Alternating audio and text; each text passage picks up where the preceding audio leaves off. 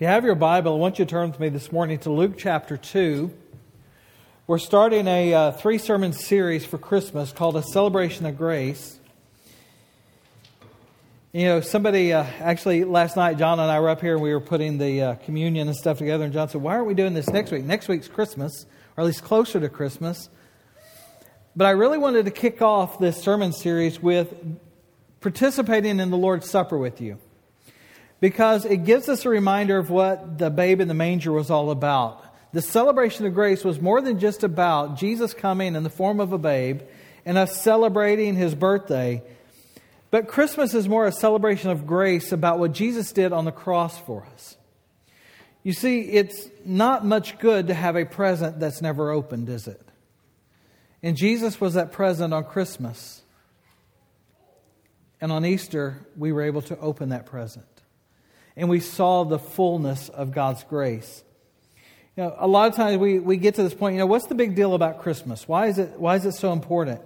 You know, this last week I was, I was kind of disturbed by one of the statements I heard uh, from some of the, one of the newscasters. The statement was sort of like this You know, Christmas would be really good if it wasn't so mucked up by all of the religious stuff. Does that make any sense whatsoever? Because without all the religious stuff, there would be no Christmas. There would be no need for Christmas. So it doesn't make much sense that Christmas is getting all mucked up by the Christianity and all that. You know, when you talk to people, you know, what do you celebrate at Christmas? I was I was reading a, a book called The Purpose of Christmas, and this question was asked, and one of the one, some of the responses kind of blew me away. But the one that really, you know, I this is what this one guy said: "I am celebrating that I made it through another year." That's all he's celebrating at Christmas time. Another one is, "I am celebrating that I've got all my presents bought." But we're missing the we're missing the purpose, are we not? I think it's amazing that now we have people who have gotten so off track with what Christmas is about. They will sue their neighbors because their neighbors put a sign up that says Jesus is the reason for the season. That happened this year. We've lost focus, we lost sight that Christmas is about the grace of God.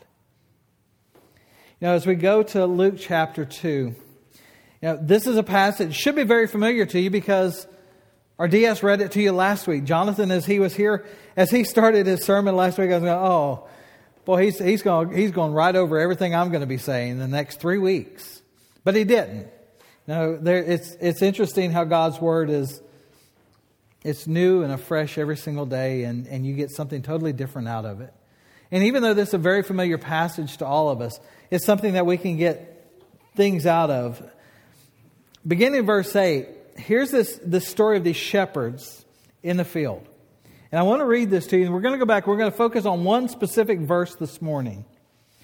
It says, And there were shepherds living out in the fields nearby, keeping watch over their flocks at night. An angel of the Lord appeared to them, and the glory of the Lord shone round about them, and they were terrified. But the angel said to them, Do not be afraid. I bring you good news that will cause great joy for all the people. Today, in a town of David, a Savior has been born to you. He is the Messiah, the Lord. This will be a sign to you. You will find a babe wrapped in cloth and lying in a manger. Suddenly, a great company of the heavenly host appeared with an angel praising God and saying, Glory to God in the highest heavens and on earth peace to those on whom his favor rests. Now, as we, as we look at this passage and as we look at this, I want to focus specifically this morning on this one verse. But the angel said to them, Do not be afraid. I bring you good news that will cause great joy for all the people. Verse 10 is where we're going to spend all of our time this morning. We're going to be in other verses in Scripture, but I, I want to focus on this because so many times we forget Christmas is about good news. So many times, Christmas isn't about a celebration. But Christmas is a huge deal. I, I want you to think about this with Christmas. Every other holiday has a day, Christmas has a season. There's an entire month from the Friday after Thanksgiving Day until Christmas Day that everybody is preparing for the celebration. There are careers who revolve only around this one holiday every year. There are shops, there are businesses. All they do is Christmas. It is a special day. You see, it's because of this celebration, because of this day, everything in history changes. I want you to think about it. Even your birthday relates back to Christmas Day. Because you, you were born in whatever year AD, not BC or before Christ. Everything that we do revolves around this in history. And that night that the shepherds were out there in the fields, it was a night like every other night. Thousands of nights before it, there was nothing different about it. But then all of a sudden, with the appearing of the angel, everything changed, not just for them, but for billions and billions of people since then. Everything changed. And it changed because of the grace of God, it changed because of the love of God. In this passage, it says it's a message of good news that will cause great joy. You know, Christmas should be about the celebration of good news.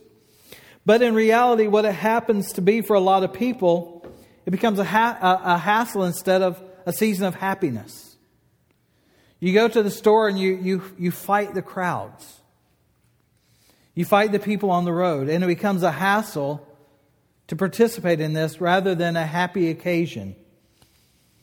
It's filled with pressure to buy the right things, pressure to see all the people in your life that you need to see, pressure to make sure you have enough money to provide the gifts for your kids or your family. But God designed for it to be a time of pleasure and excitement. Sometimes I think if we if we quit commercializing and we quit buying all these things and we quit doing this, Christmas could be a lot more pleasurable. Because some of the greatest pleasures that I find around Christmas, and I think most families find around Christmas, has nothing to do with the toys or the presents or the gifts or anything under the tree, but the time that you spend with those you love. Remembering the greatest love of all that God has for us. Now, when Carol and I were we're planning out, thinking about Christmas this year. The greatest thing happened to us. Christmas for us was a trip to Alabama and Tennessee. And we decided that's Christmas this year. And all the kids said, Yeah, we want to do that. We want to go spend time with family. The greatest part of it was not the presents, but the family connections and being with those that we loved and remembering why we love one another so much because of Christ's love for us. And while we were in Tennessee, I really got a, a real full grasp, I believe, of the heart of God. Many of you know, and I, and I told you last week I was going to share this with you in my sermons. Many of you know that our oldest son and, and us, we've been estranged for the last year. He cut off contact with us, and he's far away from God, and, and it felt like, I mean, our heart was breaking over him. And it wasn't just our heart, but our kids, our, our other boys' heart, every night listening to Kyle and Alex, praying for Anthony to come back to God and to, to come back as part of our family. And, you know, our heart was truly breaking over him. When we went to Tennessee, you know, our, we had a plan. And it's funny how we have a plan and God has a plan. Our plan was no matter what, we were going to sit outside of his place of business on Monday night, when he got off, he was going to talk to us. And we were going to, if we had to force him into the van and take him to eat, he was going to spend time with us. But all of you were praying. And we had been praying. And my, my mom and dad and our families have been praying. We get to Tennessee on Sunday. And we find out through Carol's sister, she had sent a message to Anthony over a year ago on Facebook that we were going to become that they were going to be going to Pigeon Forge and asked, you know, can we get together? And he didn't, for some reason, see it until this November, and responded this November with this: "I would love to see you, and I'd really love to reconnect with mom and dad. I just don't know how to go about it." A year of prayers, the prayers of a faithful church, the prayers of faithful families, and God working. we were able to connect with him at his choosing. And then he came over and spent a couple of nights with us while we were there. And on Wednesday night before we left, I got to hold my 24 year old in my arms. And I told Carol, I said, I think that was more special than the first time I ever held him because he was back. And this is what I understood as I held him was how much God loves us. Because the Bible says that God loves us more than we love our own children. And I couldn't imagine how much love that has to be. Because when I hold each one of my boys, and my boys are still young enough for me to hold them and give them a kiss on the forehead, and it, it may embarrass them because they're in their 20s and teens now, I could care less. I love them. But the thing is, if I love my boys that much and I love being with my boys that much, how much more does God love us? And we talk about this good news. And this good news is about the love of God primarily. The love that God has for us. You know, we celebrate grace. On Sunday, when we got to Tennessee, we went to our, our old church the church that we had pastored before moving here to Tennessee. And while we were there, the pastor, they were doing communion that Sunday morning, and the pastor had, uh, Barry had spoken on the prodigal son. And I thought, wow, what a, what a appropriate timing to hear that along with what we're here in Tennessee for. And I thought about the father as he welcomed his son back in. And he longed for his son. How much more does God long for us. And that's why he offered us this grace, and that's why he gives this to us. When we talk about this good news and it brings great joy, what we're talking about is a message that, first of all, is personal. It is, it is personal because the angel said to, to them, they brought a personal message. It's not just a personal message, but it's this positive message from God. So many times we get this idea that God is against us. God's not against us, God loves us. Sometimes we get this idea that God's this, this cosmic being in space playing with our lives. That's not how God is. God is full of love. The Bible says God is love. And so this, this idea of this good news and great joy, it is, it is a positive message. And it's not a message that we hold only to ourselves, but it's this universal message because it says it's for all the people. It is a universal message. But the message is God loves you. I mean, it's reinforced all throughout Scripture. You go to these verses like in John 3.16, for God so loved the world, that he gave his only one and only Son, that whoever believes in him shall not perish, but have eternal life. For God so loved. You know, we take this verse and it's one that we commonly quote, we throw it out there, and I think we miss the meaning of it. Christmas is all about this verse. God loved the world. That's why Christ came. It's not God up there trying to mess with our lives and make our lives miserable or we're some kind of toy that He's playing with. We are the, we are the item of his affection. And you have to understand that. God looks at you and you're the apple of his eye. You are his children that he loves dearly. you're what He's affectionate about. But God so loved the world so much that He would become one of us. You know, I think we, we so often, you know, we, we think about this, but we don't understand it completely. The message of love that God gave on Christmas was a message to us. If God wanted to say something to the birds, he would have become a bird. Or to the cattle, he would have become a cattle or, or a cow. If, if he wanted to say something to man, well, how was he going to do it? John chapter 1, verse 14 says, And the Word became flesh, and it dwelt among us. The Word became flesh, it dwelt among us, it took on a human form. God became one of us to have a face to face conversation with us. Look at the end of this. The Word became flesh and made us dwelling among us. We have seen His glory, the glory of the one and only Son who came from the Father, full of grace and full of truth. We were able to see the full glory of God because of Christmas. We were able to see and understand the glory of God because He did not send just a representative to see us, He came Himself. He came in the form of man, physical form, because He knew to communicate with us, it would take a face to face meeting. And He communicated His love. So, all through Scripture, we see this idea of love and you think about how much God loves us, just look at creation. Look at creation. Look at a sunset in the morning.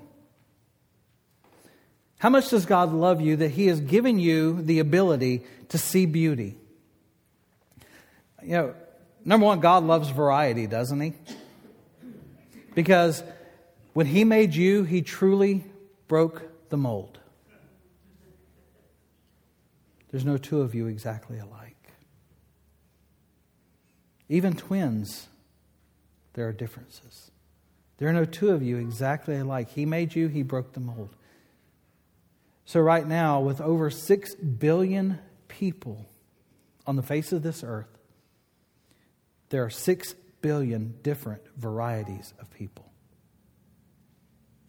How many different flowers do we have? How many different trees do we have? the clouds. Each and every day is a totally different day. Wouldn't every day be boring if it was exactly the same as the day before? You wake up in Montana, you never know what you're going to get, do you? And God designed it that way. God loves variety, but He loves us that we could enjoy the variety, that we could see the beauty in the mountains. We could see the beauty in the buttes, in the badlands here. He gave you taste buds so that when you walk out and you buy something, which you're going to do today as you leave, you're going to enjoy the taste of it. Because God loved you enough to give you taste buds that you could. What if everything tasted like nothing?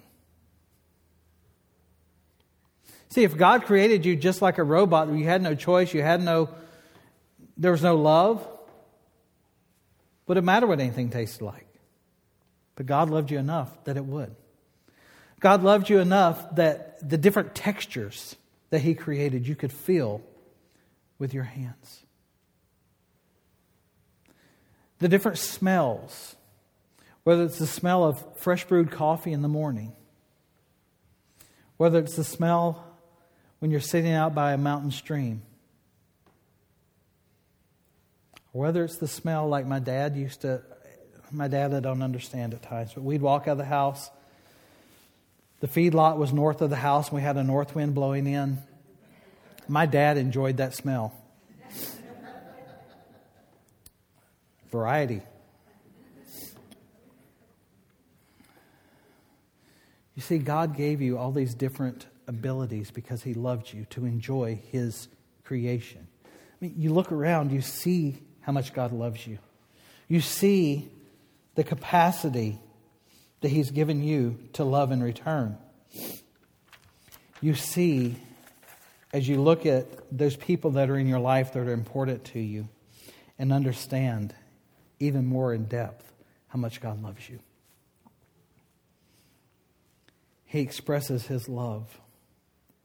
And sometimes it's, it's hard for us to understand that God loves us as individuals.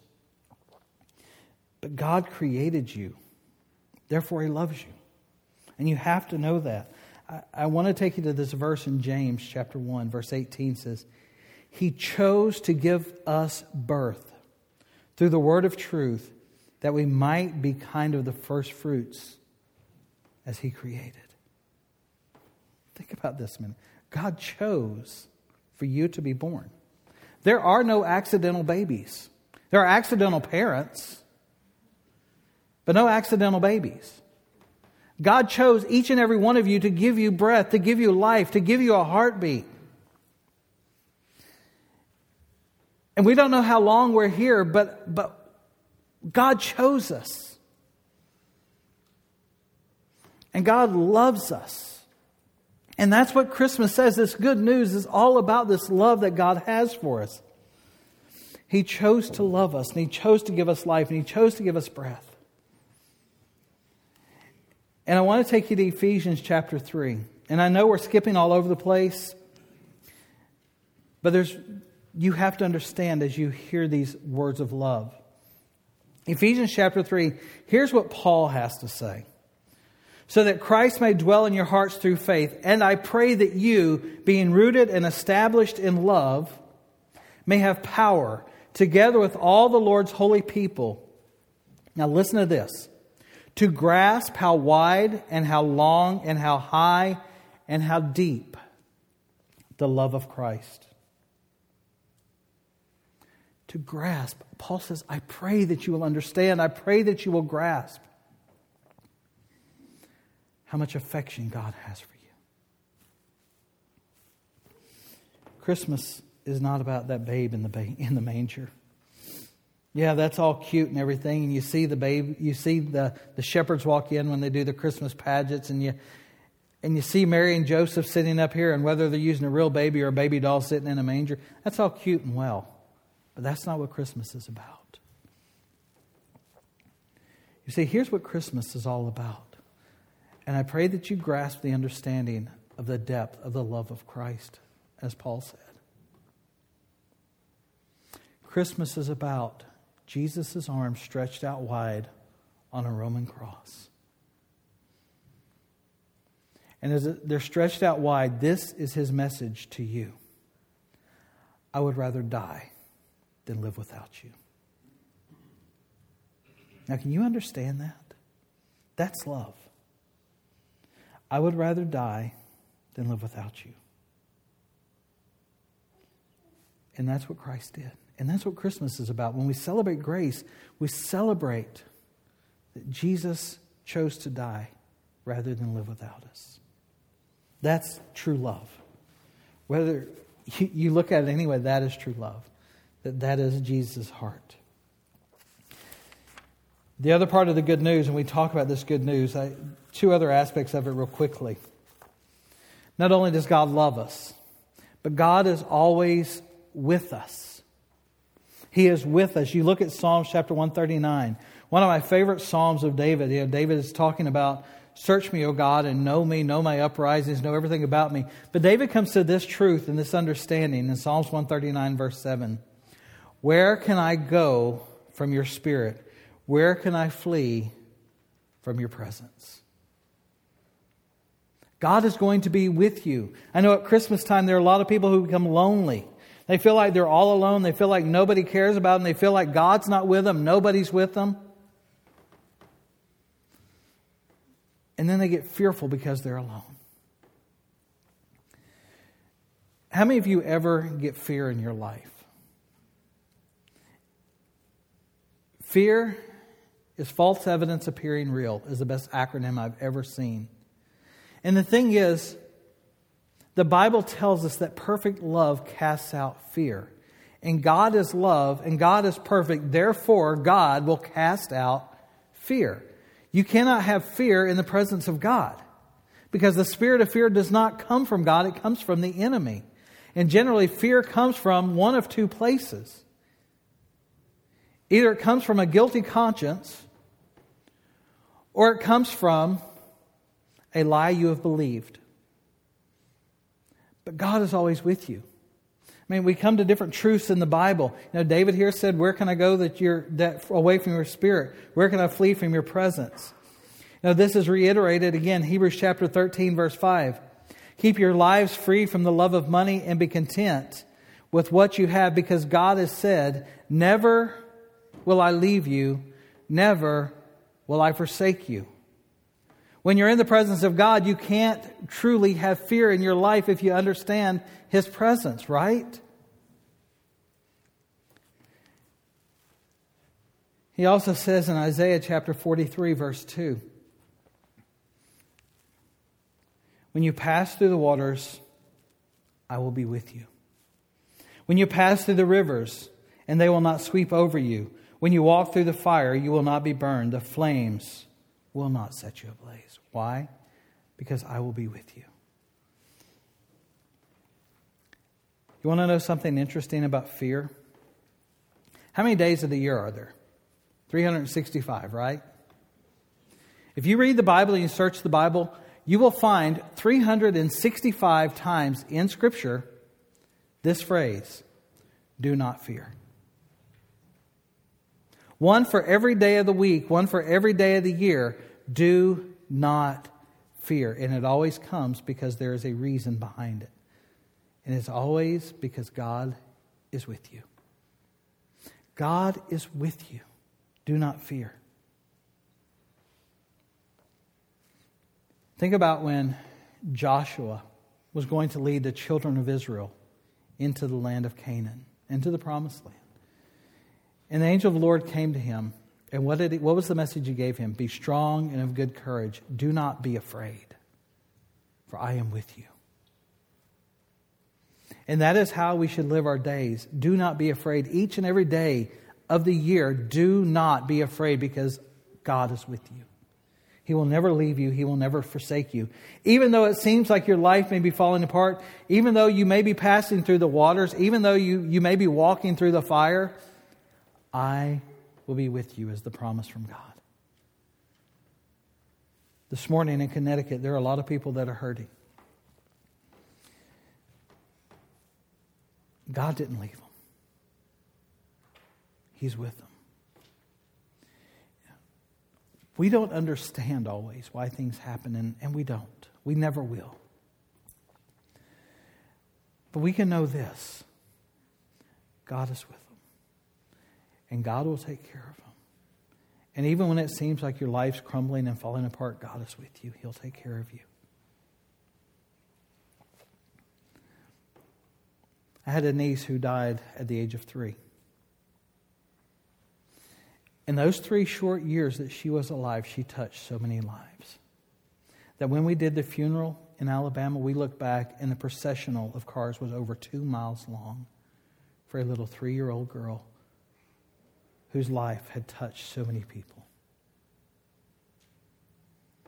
God had a purpose in her life. Even as short as it was, God had a purpose. God had a purpose even in the tragedy in Connecticut this week. We may not always see what that purpose is, but there is a purpose behind it. And God is going to touch people and reach out to people through this.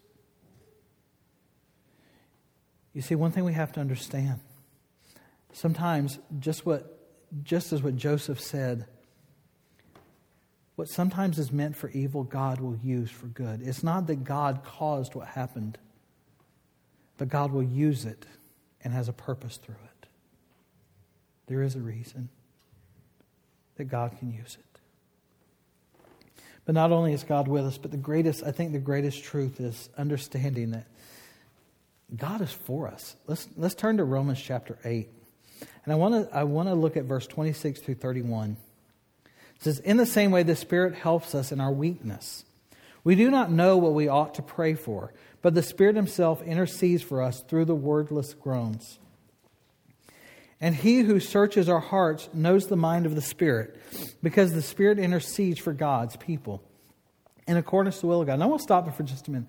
Have you ever been in so much, you know, I don't want to say distress, but so much need for a moving of God in your life that you don't even know what to say? All you can do is just, in your prayers, it, it almost feels like silence. There's no words to, and the Spirit begins interceding for you. And there's a reason for that. He who searches our heart knows the mind of the Spirit, because the Spirit intercedes for God's people in accordance with the will of God. And we know that in all things God works for the good of those who love Him, who have been called according to His purpose. In all things, God is going to work it to be good.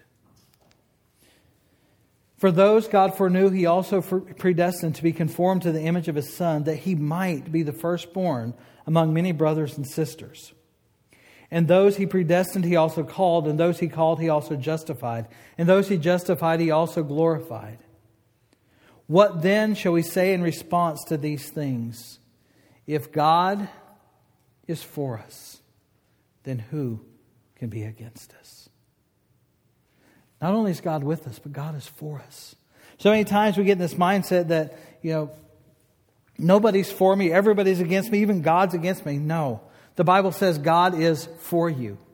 Go to Jeremiah chapter 29. Verse 11 became one of my favorite verses a few years ago, and it says, For I know the plans that I have for you, declares the Lord plans to prosper you and not to harm you, plans to give you hope and a future. God is for us. God has a plan in our life. He, he has a plan for us. A plan of hope and future. God is for. And then I want to end with this passage in 1 John chapter 4 verse 18. There is no fear in love. And I want you to remember that. There is no fear in love, but perfect love drives out fear because fear has to do with punishment. The one who fears is not made perfect in love. You see, we get in this mindset of what we think God is about. I was listening to a pastor this last week on the radio at one point, and he, he made this statement. He said, You know, for all these years I grew up in church, I was 18 years old, and I never understood God. I thought God was about somebody who wanted to punish you, somebody who wanted to somebody who wanted to, you know, keep control of your life. I never understood what God was really about. What God is about is this God who is love. He is perfect love. And He has a plan for your life, and it's not to mess with your life, but it's to prosper your life. He is completely for you. I want you to listen to the words that Jesus gave to his disciples as he was instituting the Lord's Supper. At the Last Supper, as he broke the bread, he said, This is my body which is broken for you. God is for us. This cup represents the new covenant of my blood, which is given for you. What Christmas is about is God being for us because God loves us, He cares for us. That's what Christmas is about. It's a celebration of grace, a celebration of who we are through Jesus Christ, and a celebration of who we can become as we follow Him. That's what Christmas is. Don't get it all muddled up and all mucked up with commercial things. Christmas is all about Jesus. And without Christ, there is no Christmas. Don't let the things that this world is trying to do to Christmas distract you from what Christmas really is. As we celebrate the Lord's Supper this morning, I want it to be a reminder of what Christmas is really about.